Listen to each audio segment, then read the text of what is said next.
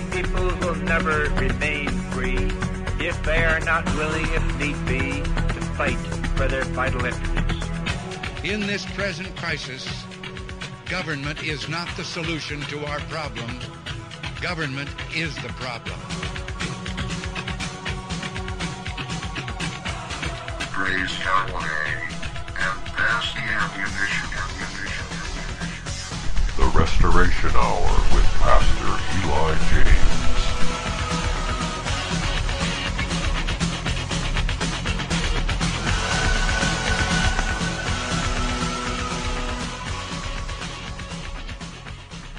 All right, welcome, ladies and gentlemen. Pastor Eli James here. This is Eurofolk Radio, and this is the Restoration Hour of December 3rd, 2022. And today we're going to continue our study of the Star of Remphan, falsely called the Star of David by the Jews. And of course, we find the whole world believes that the Star of David, because the Jews teach this, is the star of King David of Israel, tribe of Judah. No, it wasn't. King David never used such a symbol, but the Jews must pretend that they are descended from the house of Israel, specifically from the house of Judah. Therefore, they make up all this mythology about themselves, and even though in part one of this series, and uh, this probably is going to be the conclusion of the series here on the Star of Remphan and the the six pointed star of uh, you know the uh, hexagram is really what it is, and we've been reading from an article from commentary, which is a Jewish source. So I mean the Jews admit.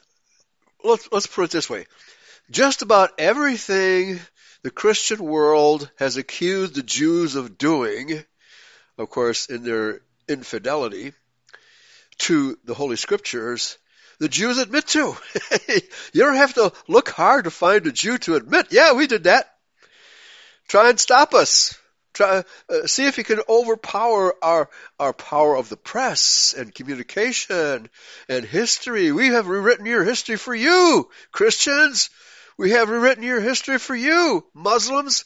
We have, because we have total power of all means of communication in the world today.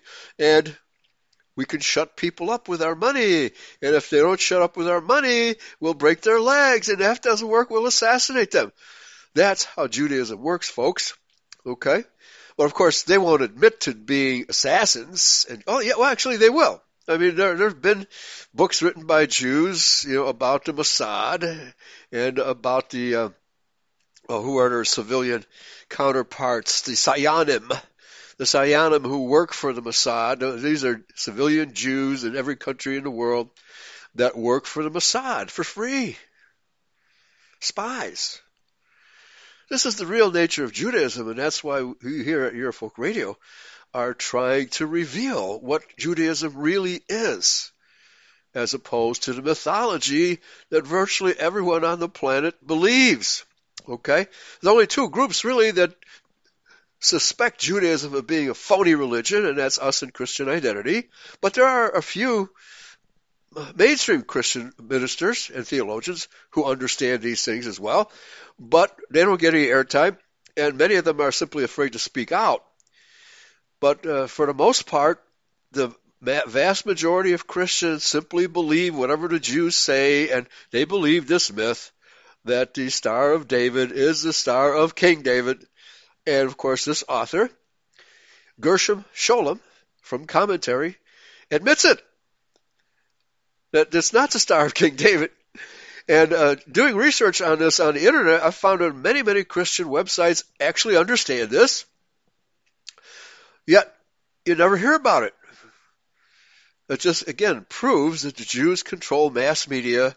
They rewrite history for us and uh, they get rid of our politicians uh, like like Abraham Lincoln and John F. Kennedy and Harrison and, and many others who buck their antichrist system. So let's continue now. I'm going to pick it up on from part one.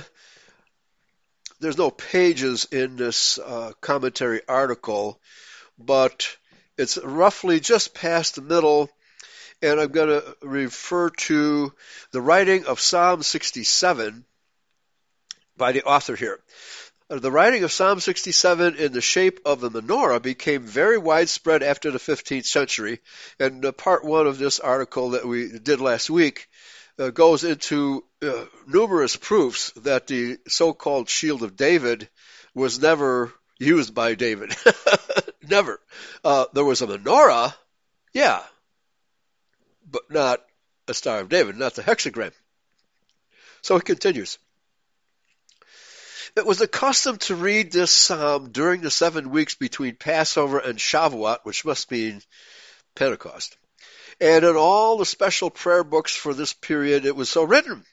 Hence, across the custom, arose, sorry, the custom of using this image in synagogues and other places. So, this is the 15th century, folks. The 15th century. And King David lived around 1000, no, well, not that.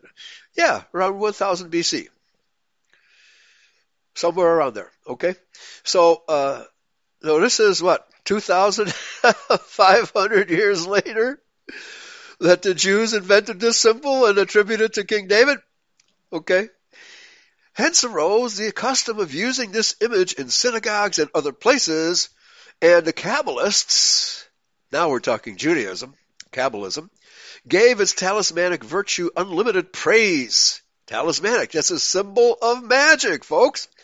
At the end of a booklet entitled The Golden Menorah, printed in Prague in the 16th century, we read, quote, This psalm, together with the menorah, is an allusion or reference to great things.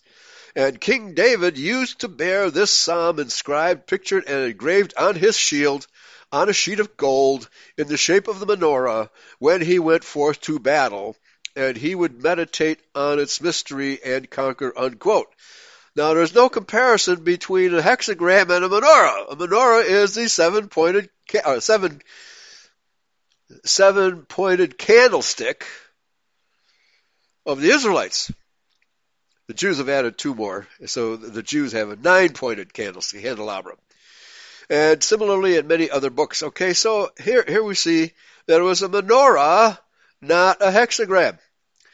It would seem, however, that the talismanic power of the star representation of the shield of David was more tried and true, so that it has won over over its representation in the form of menorah, even on the mo- modern battlefield of Jewish symbolism.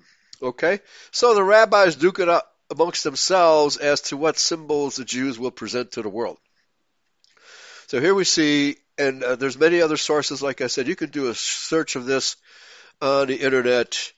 Mogen David, the uh, is is the so-called Star of David really the star of King David? You do similar searches like that, and you'll find lots of articles on the subject, and you will realize that uh, there are many, many theologians and historians who know that it's fake.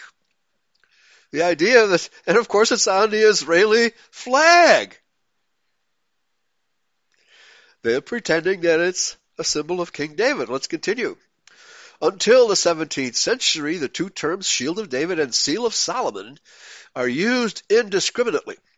But slowly, perhaps under the influence of Christian usage, the second term becomes applicable only to the five pointed star. It was at the beginning of the 18th century that the term Shield of David assumed the fixed meaning it bears today. So, only, only a couple hundred years ago. The Christians began to use this term, and we have a number of booklets from that period in Latin and German containing explanations of the Star of David and allegorical sermons on it in the spirit of the alchemists. Homilies like these were entirely foreign to the spirit of the Jewish preachers of that generation. Oh, no, you blame the Christians, right? They always blame the Christians. Nonetheless, even among them, there was one who began to interpret it as the symbol of the kingdom of the house of David, Abraham Hayim HaKohen. Oh, that sounds like a Christian. Of Nikolsburg, wrote in his commentary on Psalms, which is first printed in 1750, quote, For there was a difference between the shields of the kings of Israel and those of the kingdom of the house of David. in that the kings of Israel had a shield with three sides, i.e., triangular, to show that the house of David had a valid claim to the quality of kingship. That doesn't make any sense. Why would the kings of Israel, who are the kings of the separated ten tribes, a completely separate dynasty of kings, why would they have a, tri- a triangle to show that the house of David had a valid claim to the quality of kingship? That doesn't mean anything. why would that uh, make uh, validity to the house of David? Uh, none. Anyway, we have here then an interpretation of the symbol not as a talisman, but as representing kingship, the emanation of kingship, which is the congregation of Israel above and the kingdom of the house of David below. Well, I can assure you, folks, that the congregation of Israel was an earthly congregation. so I guess what he's saying is that the upper triangle represents the Israelites, which the Jews falsely came to be, and the kingdom of, house of David below. So I'm, I think that's what he's saying here, is that the hexagram means these two things, or now has come to mean these two things. Let's continue. Indeed, we find a similar interpretation again in a very striking context, in which the magical career of the Shield of David reached its zenith. Can't get any higher than that, folks. Here the symbol casts off its swaddling clothes of magic, oh no, to rise to the vision of approaching redemption as proclaimed by the false messiah of the 17th century, Sabbatai Zevi. So it rises to the level of yellow journalism, folks, and mythology. This critical turning point is concealed in the celebrated amulets of R. Jonathan, oh boy, Eybeschutz, E Y B E S C H U E T Z, that should be an umlaut, uh, Rabbi Jonathan Eybeschutz. All his amulets include the shield of David, the only image to be found in them. Uh, amulets, in which are inscribed formulas like seal alone or seal of MBD or seal of MBID, or even seal of the God of Israel. In his defense of these amulets, Rabbi Jonathan took refuge behind the magical meaning of the image, and he denied any symbolic value to this sign from a Jewish point of view. So it's not Jewish at all, according to the guy who, who started people using it. It was not so with those who sought to decipher his amulets. They explained his predilection for this image by its sabbat, uh, should be Sabbatarian, but it says Sab- Sabbatian, Sabbatian significance. So I guess Sabbatai Levi is who the refers. Sabbat, Sabbatian significance. Their interpretation was that for Rabbi Jonathan, the shield of David had become a messianic symbol. Oh, so this is how the Jews become their own Messiah. They compared the inscriptions within the images in many of his amulets, and they discovered in them a Sabbatian reference. MBD stood for Messiah ben David, and so on, and that's not King David, that's some medieval rabbi claiming to be Messiah. They were certainly not arbitrary in interpreting the matter in this fashion, though we must not be astonished that Rabbi Jonathan did not admit their charges we find ourselves before these alternatives. If Rabbi Jonathan was not secretly a Sabbatian, then his amulets have no symbolic meaning at all and are nothing but magical mumbo jumbo. That's what Kabbalah is, folks. It's magical mumbo jumbo. That's what Judaism is, folks. Mumbo jumbo. Okay? So, this is a very revealing article written by a Jew. It's amazing. Okay? So, if he was, uh, so, so, let me uh, continue here. If he was a Sabbatian, then we are compelled to admit that the character of the symbol in his amulets is a great innovation. The Jews are great at inventing things that are untrue. and that Rabbi Jonathan was the first to see in the Shield of David a highly meaningful symbol, although a very private and esoteric symbol, of a mystic vision of redemption. Well, of course, that's why it's on the star of the Israeli flag, because they are their own redeemers. This was not only the shield of David, but the shield of the son of David as well. And we're still not talking about King David. We must confess that all this is enormous, enormously stimulating to us of this generation. yeah, the Jews love to be stimulated. And they use their mythology to stimulate us in the wrong direction. The modern interpretation of the Shield of David as the symbol of redemption, which even determined the name of Franz Rosenzweig's profound book, The Star of Redemption, it sounds very interesting like the star of Remphan, redemption, Remphan. If you say it in, quickly in Yiddish, Remphan, der Stem der Erlösung, the star. It should be their Stern. Again, there's a lot of typos in this article. Actually, first emerged from the Sabbatean prattlings of messianic redemption, which was mystically alluded to in the combinations of letters in amulets. Oh, the Jews love playing word games and letter games. It is greatly to be doubted whether the fathers of Zionism, when they accepted the shield of David as the symbol of the movement for the revival of Jewsrael, knew that perhaps in this respect also they were in tune with the secret thought of the greatest among the Sabbatean believers. I'm sure they did. Because every Jew, especially every prominent Jew, knows that Judaism is a crock of mythology and lies. So, as long as they can pull the wool over our eyes, they will continue preaching this crock of mythology and lies. Continuing. Entirely different from the first magical root is the second root from which the general and broader use of the Shield of David grew. That is, its official use in the seals of several Jewish communities. The quote unquote official use of the Shield of David began in Prague and spread out from that city in the 17th and 18th centuries through Moravia and Austria we do not know whether the Jews freely chose this emblem for the sign on their flags or whether it was thrust upon them by the Christian authorities.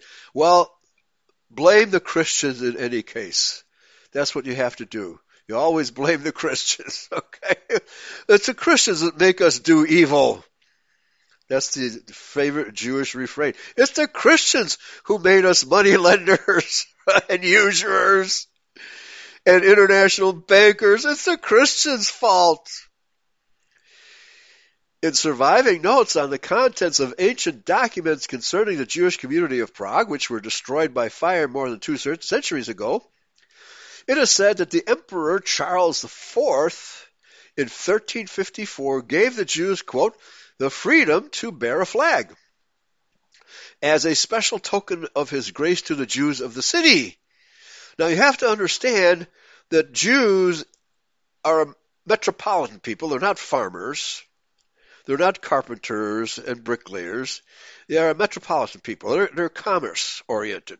All Jews are commerce oriented. And uh, there, there is no, there is no such thing as a Jewish carpenter or a Jewish fisherman or a Jewish sailor Never has been, never will be, because they are land-loving city dwellers. That's what they are. That's what they always have been.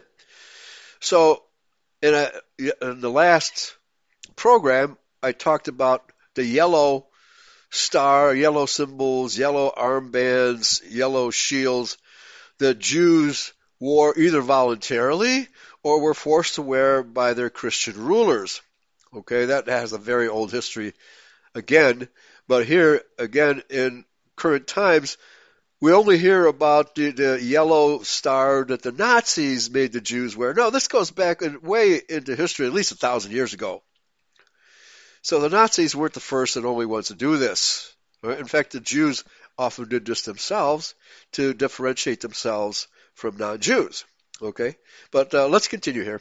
So, Emperor Charles IV in 1354 gave the Jews the freedom or privilege to bear a flag as a special token of his grace to the Jews of the city, and very often the cities in which the Jews lived, which almost always had a Christian, we're talking about Europe, a Christian ruler, were often the tax collectors for that ruler.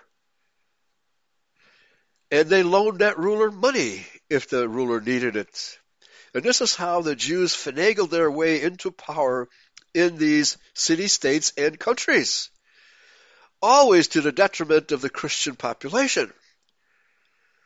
You could almost say, well, very similar to the relationship the Jews had with the Romans in the days of Yeshua the Christ. The Jews formed an intermediary between the Roman occupying government and military and the true Judahites of Palestine. So they were the intermediaries. They made sure that the tax collecting was done and many of them were the tax collectors. Many of the scribes and Pharisees fulfilled, and even some of the Sadducees fulfilled that role. And that's how they were able to influence Pontius Pilate to get, turn, have, have them, have him turn Yahshua Messiah over to them so that they could execute him because they threatened Pontius Pilate with, well, if you don't execute him or allow us to execute him, we will raise a fuss and an insurrection, and the tax money flowing from here to Rome will stop. And that would be a very great blot on the record of Pontius Pilate. So that, that type of relationship the Jews have exploited throughout history. But now they're on top, Mystery Babylon being totally run by Jews worldwide, starting with the UN, United Nations, the EU, Europe, uh, well, European Union, it's the same thing, NATO, and of course the Bank of England and the various banking, so-called national banks around the world, which are private banks in reality run by Jews. That's Mystery Babylon. Okay. So now there is no, they don't have to please any Christian monarchs anymore. Not since the days of Napoleon. So they rule the world through their banking operations. Period. They are Mystery Babylon. So let's continue here. This is no mere legend, since we later find the flag mentioned in the Chronicles of Prague Jewry as a well-known thing. In 1527, the authorities ordered the Jews of Prague to greet Emperor Ferdinand I on his entry into the city with their flag. On this flag was a large shield of David, that is a hexagram, not in the form of a five pointed star, as some books would have it. If in that early period the Jews of Prague already saw in the symbol King David's shield, according to the tradition of the German Hasidim, so the Hasidim have been around for a long time, the Hasidic Jews of New York, for example, they're actually the worst, the most uh, ultra orthodox, racist Jews of all. But let's continue. So we're, we're finding that this six-pointed star has simply been invented by various factions of the Jewish community in more recent history. All right? This is what we're finding out. The original flag. Oh, wait a minute. Uh, I don't want to skip this. In light of the unbroken tradition of this symbol among the Jews of Prague, however, there is cause for the belief that this was a deliberately chosen symbol of the Jewish pride of Jewish pride and a memento, as it were, of the days of old. How old? Maybe a couple of years ago? A couple of years before?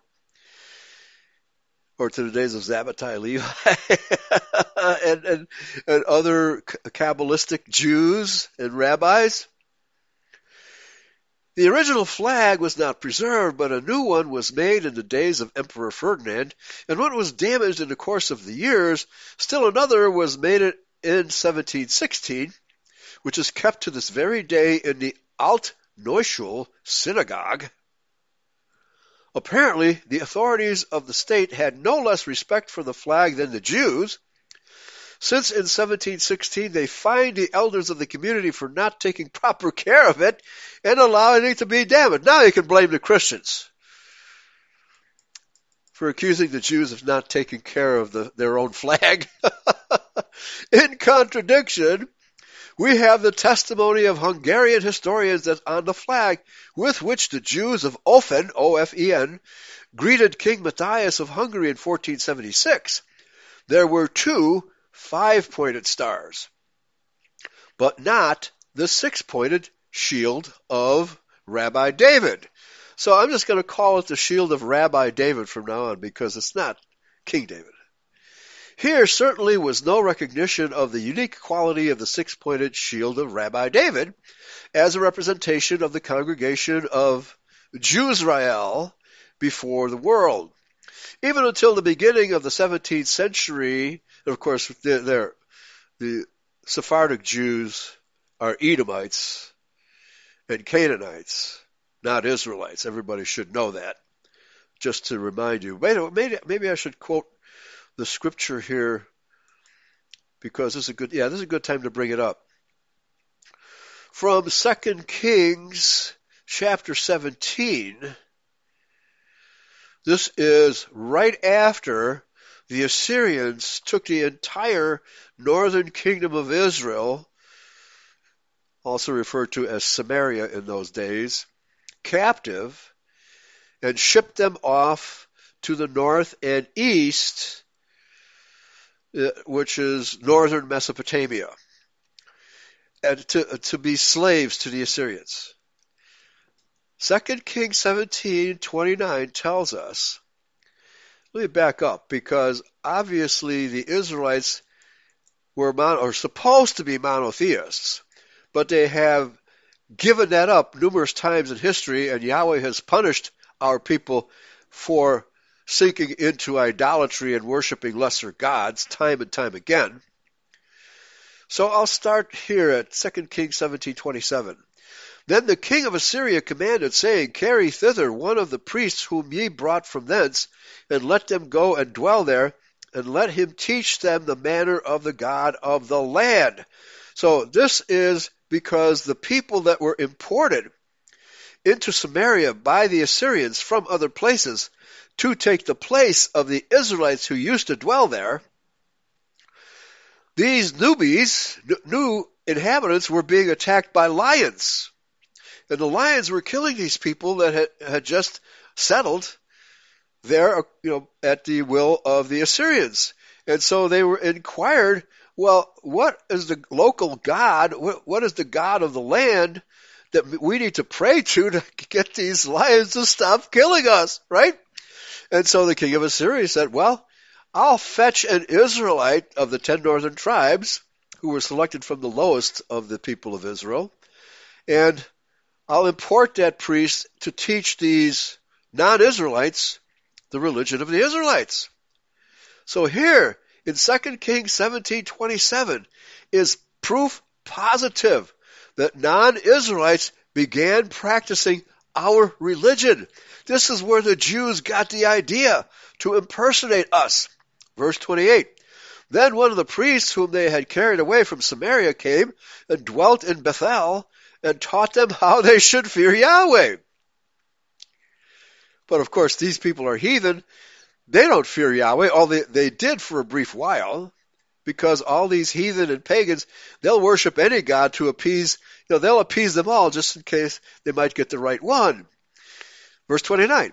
Howbeit every nation made gods of their own, and put them in the houses of the high places where, which the Samaritans had made. These high places were built by the Israelites of Samaria. Every nation in their cities wherein they dwelt. So all of these imported people started using these high places, these pagan ritual high places, which the Israelites had, the northern tribes had been practicing. And they started worshiping their own gods there. Plus, as it turns out, now Yahweh, we'll find out here, Verse 30, And the men of Babylon made Succoth Benoth, and the men of Cuth made Nergal, these are the gods they worship, and the men of Hamath made Ashima, and the Avites made Nibhaz and Tartak, and the Sepharvites burnt their children in fire to Adrammelech and Anammelech, the gods of Sepharvaim. Do you recognize the word Sepharvaim and Sephar? These are the Sephardic Babylonians that came from Babylon. These are the Sephardic Jews that were imported from Babylon to Samaria by the king of Assyria. So there's your Babylonian connection to the Edomites of Judea. Of course, once the Israelites of Judah were taken captive to Babylon for their own good, according to Yahweh, these Sepharvaim, these Babylonian Sepharvaim, started mingling with the Edomite Jews, non-Israelites that is, Edomite Jews, and this is where the Edomites got their banking practices from. Those are the very banksters that Jesus Christ, with his own whip, turned over their money tables and drove them away from the temple. This hybrid religion called Judaism began right here, folks. 2 Kings 17:31. Then it continues here. So they feared Yahweh and made unto themselves of the lowest of them priests of the high places. So the Jews do the same thing. They take the, the, the least the least qualified people and make rabbis out of them, which sacrificed for them in the houses of the high places. They feared Yahweh, and but served their own gods after the manner of the nations whom they carried away from thence. So, so here we see that they did not worship Yahweh as the creator of the universe, the one true God. They simply worshiped him as just another God, among many others. Very important passages from 2 Kings chapter 17. So let's get back to our text here. This is very revealing information, folks. Very revealing information. So let's continue. Oh, wait a minute, wrong, wrong article. Have to go back. Here we go. So, so we're still with the Jewish community of Prague,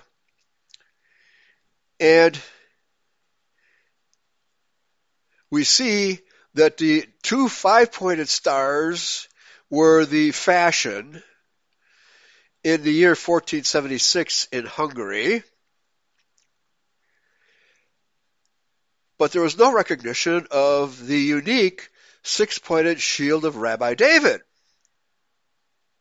Certainly not, that's not the symbol the Jews presented of themselves to the world. Continuing, even until the beginning of the 17th century, that's 1600, 1601, the two stars were still vying with each other in Prague, though by this time the use of the term Shield of Rabbi David, or Shield of David, had become current among the Jews of Prague. When the emperor in 1622 granted a coat of arms to Jacob Bassevi, alias von Treuenfeld, that's a very unusual name for a Jew, Mr. Truefield, because or or trustworthy a trustworthy Jew, the first Jew in Prague and all the empire to be ennobled.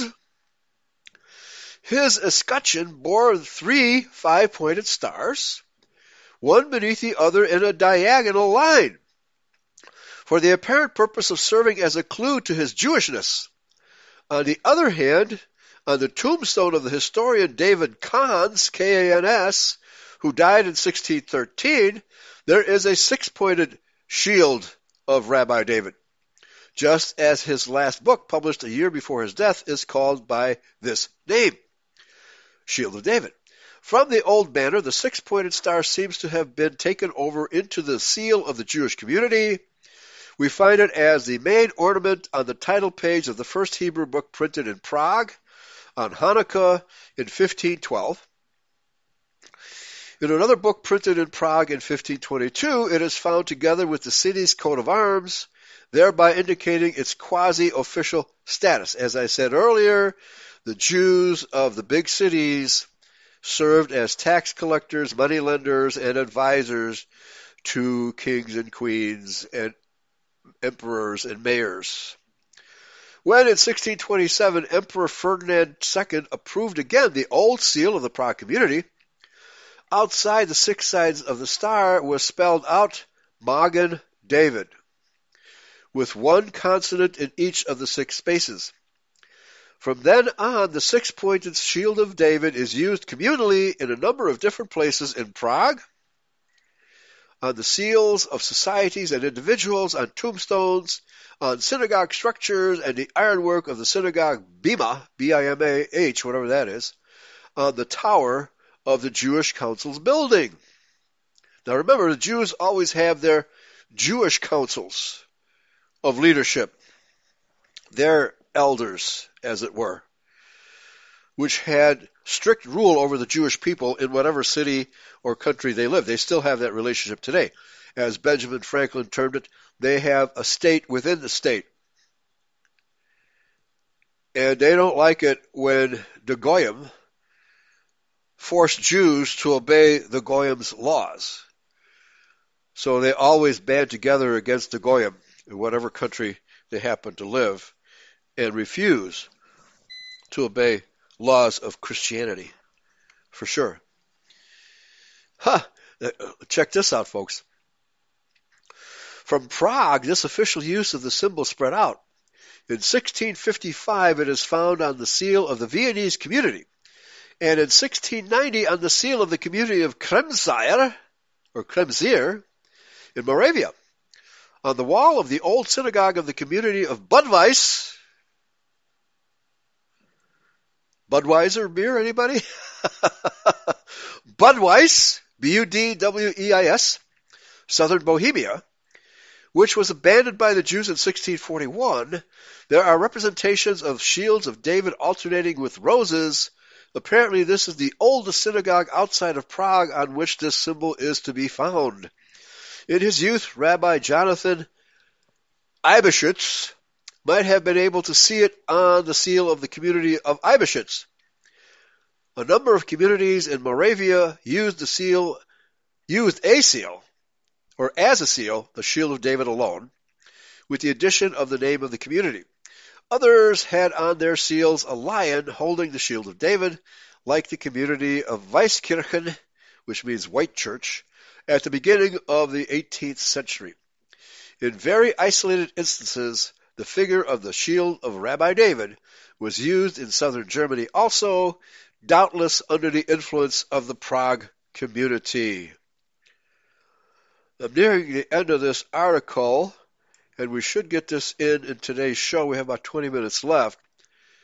So we see here that the so-called Star of David never was the Star of King David. It's actually the Star of Remphan, which is just another pagan god, which the Edomites used and the Canaanites used in their rituals. Unfortunately, the Israelites, certainly the ones of the northern ten tribes, also worshiped pagan gods as they had become paganized from the very moment that the ten northern tribes split off from the house of Judah around 900 BC. So let's continue. In other countries, we do not generally find the Shield of David in use before the beginning of the 19th century, either on community seals or on the curtains of the Ark or on Torah mantles. In books printed outside of Prague, it was used as a printer's mark only by the printers of the Foa family, F-O-A, and appears in their books from 1551 to the beginning of the 19th century. Their family coat of arms has a palm tree, among the leaves of which a shield of Rabbi David is fixed, grasped by two lions. No other printer used it, and it is clear that the emblem had no Jewish meaning or Israelite meaning.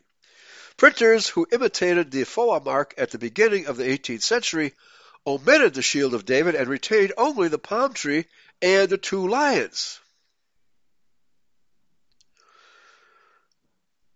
Next section here. Apparently, the prime motive for the remarkably wide diffusion of the shield of Rabbi David in the 19th century was a desire to imitate Christianity. Oh no, blame the Christians! Not again. Just like Hanukkah is an imitation of Christmas, right?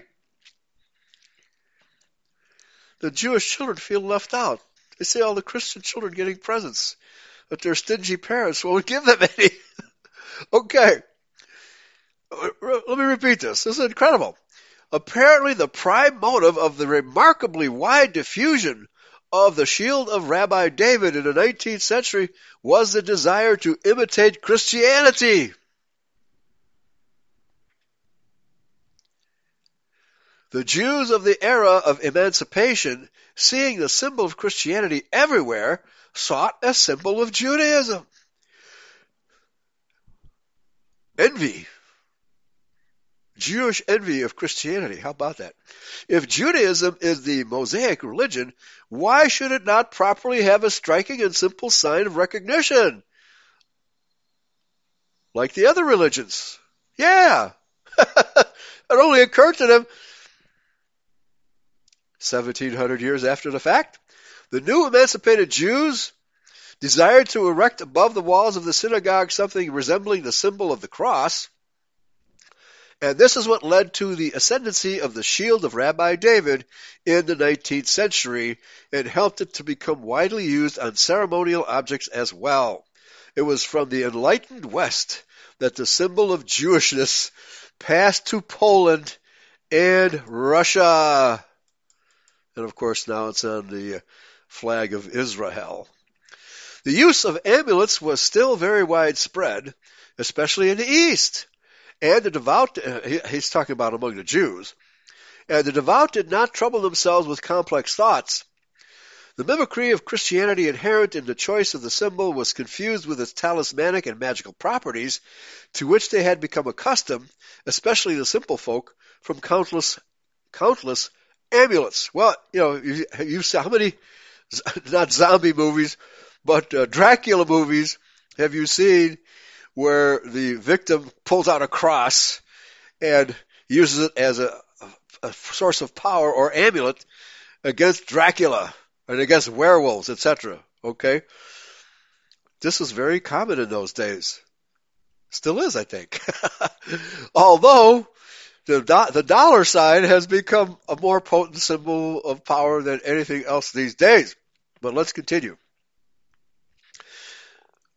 Thenceforth, the shield of David, Rabbi David, began to be introduced everywhere on the walls, on the windows and roofs of synagogues, on tombstones and medals, as though it were from Sinai. As though it were from Sinai. In their pursuit of a useful symbol and in their impulse toward mimicry, it did not occur to the builders of the new synagogues that intrinsically the symbol did not stand for anything. Yes, it did. It, stand, it stood for witchcraft. The Star of Remphan. As he admitted previously in the same article. And consequently, that it did not have d- the deep roots drenched in meaning other than the occult of the cross in the religious world of Christianity. As I concluded last week's session saying, only Christianity has a historical basis. All other religions are simply made up of whole cloth because why? They are idolatry. They simply make their religion up as they go along. As late as 1854, G. Wolf wrote in Vienna that he was very well acquainted with the spirit of the Jews of Moravia, and that the whole of the pious Jew's belief in the shield of Rabbi David was that it would protect him against any malevolent assault by his enemies. He did not say that it had a value as a symbol of the pious Jews' Judaism, certainly not Mosaism, in the sense that the, the cross had religious meaning for the Christian. As I stated, Christianity is the only truly historic religion in the world. The upshot of the matter is this. In the very days of its greatest popularity, the shield of Rabbi David was a meaningless symbol of Judaism. And the Judaism of those days in turn tended to be meaningless. It still is, folks. Except it's been elevated to elevate the Jews above the rest of the world, fulfilling their dreams of themselves being their own Messiah. It required more than a preacher's sermons, however admirable intent, to breathe life into a symbol. The successful and empty career of the shield of Rabbi David during the 19th century is in some measure a token of the Jewish decadence of that century. Since when is Judaism not decadent? Then the Zionists came seeking to restore the ancient glories, or more correctly, to change the face of their people, uh, to find a country to settle in because they were a countryless, nationless people wandering around the world, especially following us true Israelites wherever we go, to siphon off our prosperity like the parasitic religion Judaism is, which of course was the curse put upon Cain that he would grovel and eat our dust as we travel around the world and they would follow us. Continuing, when they chose it as a symbol for Zionism at the, Zionism at the Basel Congress of 1897, the Shield of David was possessed of two virtues that met the requirements of men in quest of a symbol. On the one hand, its wide diffusion during the previous century, its appearance on every new synagogue, on the stationery of many charitable organizations. Can you imagine how the, the Washington Redskins, how much money they had to spend to change it from the Redskins to the Commanders? I actually called up their uh, publicity organization and said, hey, why don't you just change it to the Washington Rednecks? All they had to do was put a cowboy hat on that Indian. That wouldn't be racist, would it? Would the black players on the Washington Redskins object to being called rednecks? Well, symbols are important, are they not? Here we go.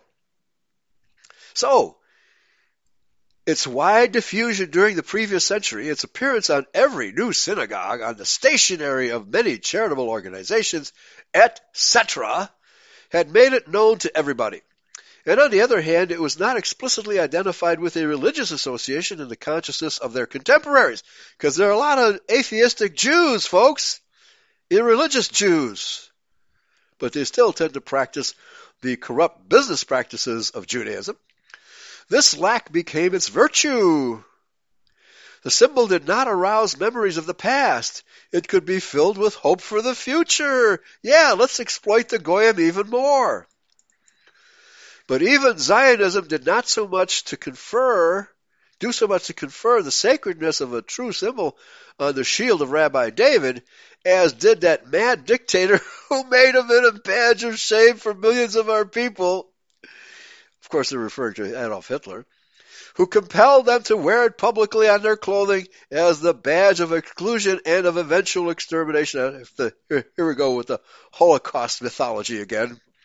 But as I started off the, the first part of this series saying, the Nazis weren't the first people to make Jews wear yellow symbols.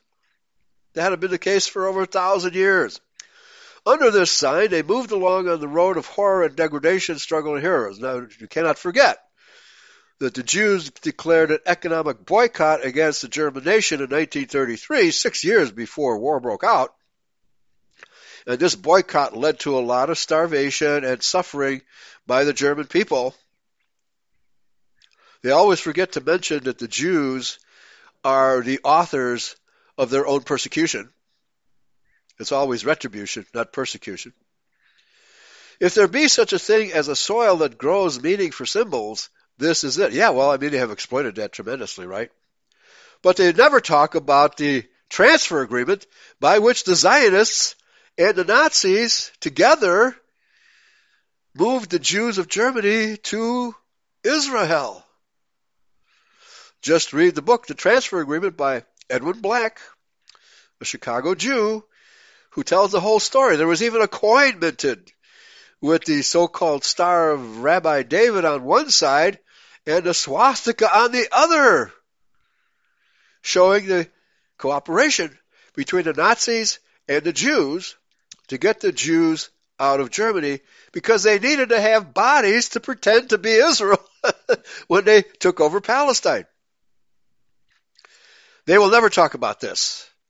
The transfer agreement. So they invented the Holocaust to cover up their complicity in moving unwilling Jews out of Europe and placing them in an arid desert called Palestine. which was never their homeland ever, except for the Edomite Jews, the Sephardic Jews, who were Edomites to begin with and lived to the south and west of the tribe of Judah for a, a millennia, if not longer. Okay, let's continue. If there be such a thing as a soil that grows meaning for symbols, this is it. Yeah, the imagination of Jews that the Holocaust took place. Some have said the sign under which they went into destruction and to the gas chambers, those imaginary gas chambers, deserves to be discarded for a sign that will signify life. But the Jews are not a people that worship life. The Jews are a people that worship death. And their financing of wars proves they have never, they have made a covenant with death. But it is also possible to think in the opposite fashion.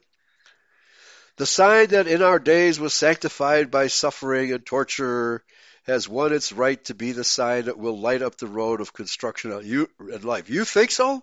You think that Zionism is going to lead the world to peace and safety, prosperity? You got another guest coming, Jew, Mr.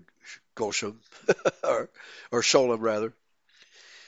Quote, the going down is the prelude to the raising up. Where it was humbled, there you will find it exalted. Well, that goes for Christianity as well, because remember, in the early days of Christianity, there was tremendous persecution of the Christian world. We are revisiting that persecution by the Jews against Christianity in the current world. And it may get a little worse before it gets any better at least we, the true Israelites of the world, the Christian Israelites of the world, we have the one and only true God on our side. If only we Israelites would confer with Him and pray to Him, Yahweh, and His Son, Yeshua. But the vast majority of Judeo Christians have become fat and lazy and do not pray anymore. They rely on that dollar sign symbol and even that cross symbol, which no longer means what it used to. So, one more uh, article here with about seven minutes left. This is a Muslim site, the MuslimSkeptic.com, entitled The Polytheistic Roots of the Star of David. Well, I told you, quoting from second uh, from Second Kings 17, that its polytheistic roots began right after the Assyrians took the Israelites of the ten northern tribes out of Samaria and plucked all of these pagan people there in our place. So I doubt that this Muslim site gets into that sort of detail, but let's see what they have to say here. And the pagan roots of Judaism, the polyistic roots of the star of Remphan. The six-sided star is one of the most prevalent and easily recognizable modern-day symbols. It is also famously promoted as the Star of David, by which he means the Star of King David, of course. Interestingly, however, no scripture mentions a star being used by David, King David. Yes, you read that right. there is no biblical or Talmudic origin for the symbol. Well, Talmudic, yes, but way, way later in history. The Talmud, the writing down of the Talmud, took a thousand years from the death of Yeshua Messiah to about 1000 AD when it was put to put to print. There is no biblical or Talmudic origin for the symbol, he says. In fact, according to Haaretz, the six-sided star was not always associated with Judaism, but was adopted later on, and we just went through that. The earliest association of the six-sided star with the Jews was in 1354. Smithsonian Magazine agrees with Haaretz on the fact that the six-sided star is neither the oldest nor the only image associated with Judaism. This very same sentiment is also expressed by the Jewish Board of Education. So it's commonly understood by just about everybody except Christians and, and pagans, white pagans, and white nationalists, that the so-called Star of David has never been a reference to King David. According to the United Methodist Church, the six-sided star is referred to as the Creator Star. Can't be. That's another. That's more misinformation. According to the Jews, the six points of the star point towards the six attributes of God: wisdom, majesty, power, love, mercy, and justice. According to the Christians, it is called the Creator Star. I've never heard that. I've never heard any, Christian group referring to it as the Creator Star. It is the Star of Remphan. It is the hexagram of witchcraft, is what it is. But of course, the United Methodist Church is a very, very liberal church. Okay. And it signifies that each entity of the Trinity was present at creation. So that's how they interpret it. Furthermore, the Trinity is represented by three equal sides, indicating that no single entity dominates the others. Well, that's a, a convenient invention of symbolism for a, a, star that existed has existed for millennia, but not as a symbol of either Israel, King David, or even Judaism. According to the Universal Jewish Encyclopedia, the six-sided star was known to ancient Egyptians, and their religion was predominantly sun worship. They also worshiped the swastika. Israeli scholar Gershom Scholem, whose article we just read, wrote a very enlightening research paper entitled The Curious History of the Six-Pointed Star, How the Magen David Became the Jewish Symbol, when he clearly states, and it's worth repeating, actually the six-pointed star is not a Jewish symbol. A fortiori, it could not be the symbol of Judaism, it has none of the criteria that marks the nature and development of the true symbol. It does not express any idea. It does not arouse ancient associations rooted in our experiences. And it is not a shorthand representation of an entire spiritual reality understood immediately by the observer. Yeah, what does it mean to them? It means domination of the present order. It does not remind us of anything in biblical or in rabbinic Judaism. Well, of course, the rabbis eventually adopted it. So, continuing with this Muslim article, what does the six sided star symbol mean? Where does the six sided star come from? Academic sources claim it comes from the polytheistic Babylonians, Egyptians, and Assyrians. Israelites worshipped the star gods such as Remphan and Chiun which were five sided or six sided stars. Study the following biblical passages and see how the people were rebuked for taking on the worship of the star gods. But ye have borne the tabernacle of your Moloch and Chiun, your images, the star of your God, which ye made to yourselves. That's Amos 5.26. This is Yahweh chastising the Israelites for picking up these pagan practices.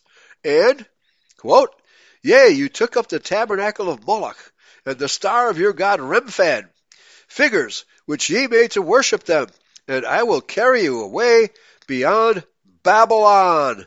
Acts 7:43. This is the apostle Stephen reminding the Israelites of their bad behavior in the previous millennium. Thanks for listening. Praise Yahweh. Pass the ammunition. This is EurofolkRadio.com where the truth reigns and lies fall. Thank you very much. Praise Yahweh. Pass the ammunition. Take care, everybody.